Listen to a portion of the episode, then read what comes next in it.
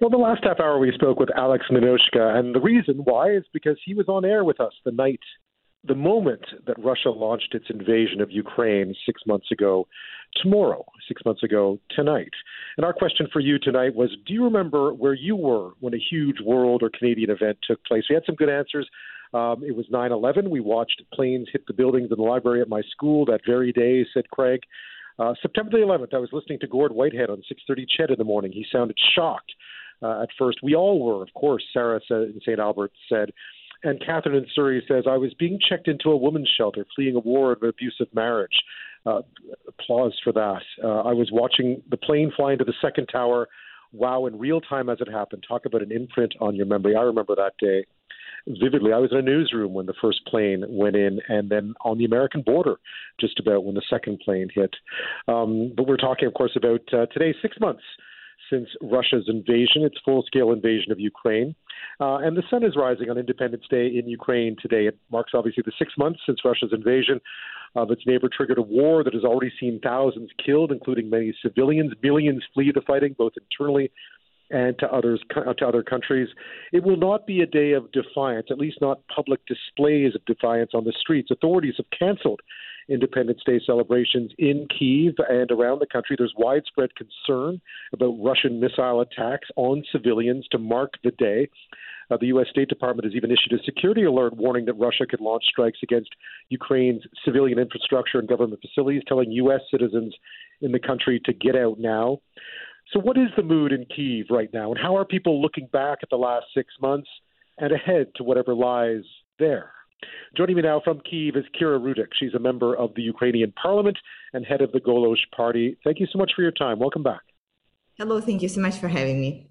So tell me about the atmosphere as we head into uh, Independence Day. Always a big event, but I know this year it's a little bit different.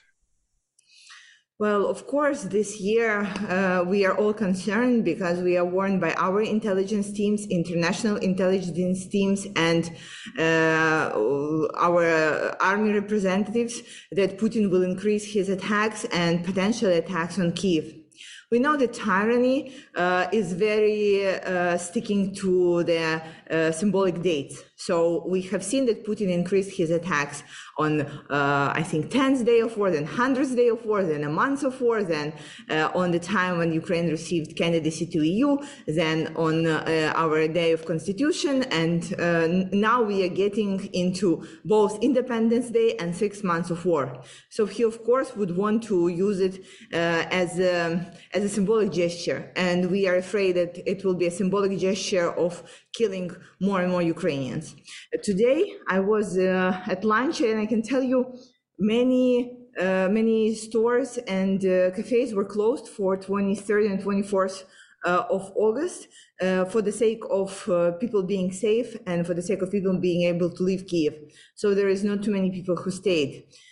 But on Khreshchatyk, on the main street, uh, where right. Putin promised to have a parade on like the first week of war, we have this fantastic exhibition of destroyed Russian weapons and uh, machine wars.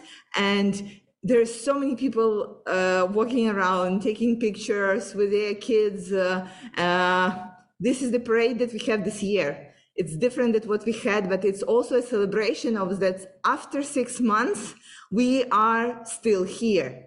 After six months, we are alive and we are ready to fight and we are fighting back and we are having some victories. That's what I wanted to, you know, that's what I want to, uh, to have you tell me about. I mean, when we first spoke, it was all, you know, the war was new. Uh, we didn't know what was going to happen. Six months has passed. It seems, it seems incredible in some ways that six months has passed, but you're right. You know, there was a victory parade planned for those very roads, that very street, uh, that never happened. When you look back now over the six months, uh, what what do you reflect upon in terms of the ability of Ukraine to defend itself, and and just how this war has evolved? Uh, well, from not knowing what the war is and how it would affect our lives and where is our place in this war, we all turn to knowing uh, and having to make the decisions of what to do and how to plan your life. And we were actually nobody actually was expecting that Putin will start bombarding Kiev and will be destroying uh, major Ukrainian cities, and uh, nobody had thought that there will be atrocities in Bucha and Irpin. But somehow we managed to go through it, be united as uh, as ever, and um, and move forward. Ukrainian and Ukrainians has shown not just uh, unexpected resolve and ability to resist. We knew that it was in us, but there, there was many more. The way that we are uniting together to get money for Ukrainian army, the way that politicians are working together despite all the differences to show the united front and be Team Ukraine the way uh, the international community is standing behind us and people are still coming to fight uh, on our side. Uh, the way how the world reacts right now to the steps that the tyranny takes trying to attack the free world. So, you know, as I said, nobody actually uh, learns at the university how to be anybody like during the war. You don't know how to be a teacher during the war, a doctor during the war, a parent during the war, a member of parliament during the war. But at some point you learn and you get it. And the main point is that we are not asking this question why, like, why did they attack? Why are they acting like as animals? We are asking uh, this question, like, what are we doing? What am I doing to protect my family, my city, and my country? And what am I going to be doing tomorrow to bring victory closer? This is the turning point for our nation in growing up in terms uh, of that we appreciate and respect the help and support that we are receiving. But we also know that it is on us to defend uh, our country, protect our uh, people, and restore our sovereignty. And for you as a politician, I mean, as a public figure, um, I guess one of the things that's been most uh, marking for the for President Zelensky as well is that no one has left Kiev. No one has no one has left the country. No one has gone away. I mean, I know you've done a bit of traveling since, but really, most people who are responsible for running the country have stayed put all the way through, and that must send a very important message to the people of the country as well. The message is very clear. This is our land we are not going anywhere. We are here to protect it. We are here to um, fight it, uh, to fight for it with our lives if necessary. And I think this is an important message that has the recall in in the hearts of every Ukrainian and many people of the world as well. Right now, uh, there is uh, we, we are actually standing in front of very complicated future, uh, autumn and winter. And that's why we are, again, uh, finding an answer to a question like where I will be the most useful, what I can do to help my country the most. And this is how my uh, job as politician evolved from staying in Kiev, being with my people, making sure that we have things organized here, uh, going through the potential siege, organizing the territorial defense, up to the thing, okay, now we need money, we need international support. And there uh, I am uh, traveling and making sure that we will get uh, the support that we need. Right now, my main concentration is unfreezing Russian assets of Russian bank and Russian oligarchs and using them for the sake of Ukraine. We know that in autumn and winter, it will be hard not only for Ukrainians, it will be hard for the whole democratic world. And uh, we expect that it will be hard for the countries to continue the support on the same level as we had it before. And this is why we need to figure out where to get more money. And I'm saying we have this money, we have them, it's right there. We just need an ability and a legal uh, understanding of how to take it.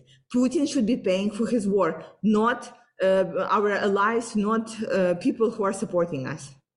I'm speaking with Kira Rudik. She's a member of the Ukrainian parliament, head of the Golos party. We're talking about Independence Day, which uh, is coming up on Wednesday. It is also the six month uh, mark of the war, of the invasion, the further invasion of Ukraine by Russia. And we're talking about both uh, what awaits in the very near future, as in this week, but also what Ukraine needs ahead. As uh, Kira was mentioning, we're heading into fall and winter. It uh, this will be a new phase of this war. It doesn't look like the war is going to end uh, anytime soon. When we come back, we'll talk about more about what Kira would like to see countries like Canada do. The German chancellor's in Canada this week. The NATO Secretary General is here on Wednesday. What message does she have for them? That's next. My guest is Kira Rudik. She's a member of the Ukrainian parliament and head of the Golos party. She's speaking to us tonight from Kiev as uh, the Ukrainian capital gets set for what will be a quiet Independence Day this year under fears of further Russian attacks. It's also, of course, uh, the six months, uh, six month date, or the, it marks six months since Russia's invasion of Ukraine or further invasion of Ukraine. Uh, Kira, what message do you have for our leaders now. The German chancellor is here in Canada this week. So is the NATO Secretary General. Obviously, you know our Prime Minister. Uh, what do you want Canadian leaders, other leaders, and Canadians to know about what Ukraine needs now? Because it feels like everything is moving into a different phase. So there are three words that explain what Ukraine needs weapons, money, and sanctions. Uh, sanctions against Russia we need weapons because you see that on the day 180 and uh, we are fighting not differently than on the day one with the same resolve with the same uh, ability to uh, fight back. But right now you see more and more victories of ukrainian army. And this is because we finally started receiving the weapons that our allies promised us a while ago so whatever weapons you have or plan to produce, we do need it. We are taking everything. Whatever you are sending us, we are gladly take because we cannot be um, facing Russians empty-handed. Second point is money. Right now, we have $5 billion a month, a gap in Ukrainian budget. And we are not like overspending or spending like it on some programs. It's just like our uh, uh, wartime being and we will need it more and more and we don't see how we can cover for that. And the third point is sanctions. When people are asking us okay so when do you think the war would end? My question is usually well do you think the sanctions started working? And many people think that oh already russia suffers but it is not true. The real sanctions that is that would be like a real hit the uh, embargo on russian oil will only start working in 2023 and before that, we are fighting to win this time. We are basically winning it with the blood of Ukrainian people, Ukrainian soldiers, men and women who are brave and who are fighting the evil back. So these are the three things. You know, we are uh, able to identify it very easily right now when we are saying, okay, we know definitely that Russia will do something on the independent day, right? We know that they will probably increase the attack. So what do we do? And the answer is terrifying because when we as politicians, we are saying like, what do we do? We say, okay, we tell people to hide. We tell the whole country to hide because the, we, in six months, we still do not have the ability to make sure that people will be safe anywhere in the country.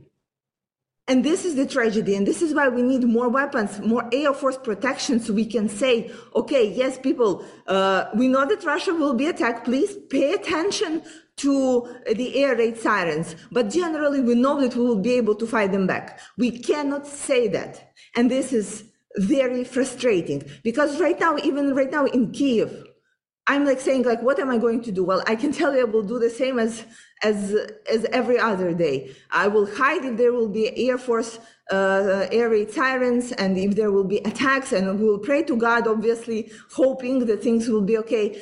But generally, the uh, the turning point of the war will be when we will be able to say this, this, this city and region are absolutely safe. Yeah, as you point out, there is no not a single part of Ukraine that is safe right now, safe from Russian attack. Absolutely, and and and this is terrifying because my I have my family that right now is in the western Ukraine, and they all uh, they all terrified same way as we are in Kiev, same way as people in Kharkiv, everywhere, because we know that Russians are bombarding different uh, different areas, and they are able to do that with the wide range weapons. And this is why we do need wide range weapons as well to fight them back there, to make sure that we destroy their ability to attack us. Do you worry at all about the fact that perhaps the West is just giving Ukraine enough not to lose, but not enough to win? And that slowly but surely people in other parts of the world start to turn their eyes away from the sort of awful situation you're describing right now, this sort of reign of fear that exists alongside this reign of defiance that we've seen since the beginning? It's uh, hard to tell uh, with the amount of weapon supplies because as I said, right now we are only receiving the supplies that um, that and, and weapons that were, we were promised like three months ago, two months ago. So we see the increase in the amount of weapon support. What we want to see and what would be a good indication of uh, um, of uh, the support from the Western allies would be like another package of sanctions and uh, the resolution on the situation on Zaporizhia nuclear plant. Right. That would be the good indicator, not the weapon supplies. Political uh, season will start in September, where Congress uh, or U.S. Congress, uh, uh Canadian Parliament, and UK Parliament will be reopened, and it will be a good point to see where is the Ukraine on uh, on the um, priority list and I do want to see it in top three priorities. I all obviously understand that uh, the energy crisis, economic crisis, they are all uh, critical for the people and the local governments. But we should not forget that up till right now, nobody has the answer to what to do if Ukraine will fail. We will try not to fail. We will do everything possible and impossible not to fail. But for us to be able to complete that, you cannot turn your eyes away because then you because if you do that then you have to have a clear answer of what you are going to do if ukraine fails.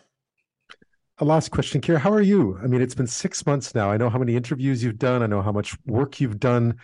Uh, you must be tired. Uh, tired and and, in, and invigorated at the same time. Tired and energetic at the same time.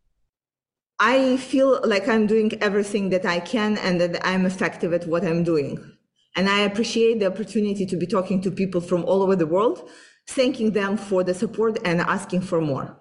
I do believe people need to know what is going on, need to know the truth. And I'm extremely grateful that uh, I'm the, the voice that is telling this. So thank you for this opportunity. Kira Rudik, as always, thank you so much. Stay safe, and I look forward to speaking to you again. Thank you, and glory to Ukraine. 911. 911. What's your emergency? Ah, I'm on a cruise ship. Ah, there was an explosion. Oh my God, the ship is sinking. I can't get out. There's water everywhere. We're going down. I've got a lock on your location. Stay with me. Hurry, hurry. Hello? Are you there? Help is on the way. Angela Bassett and Peter Krause return in an all-new season of 911 on a new night. Thursday, March 14th on Global. Stream on Stack TV.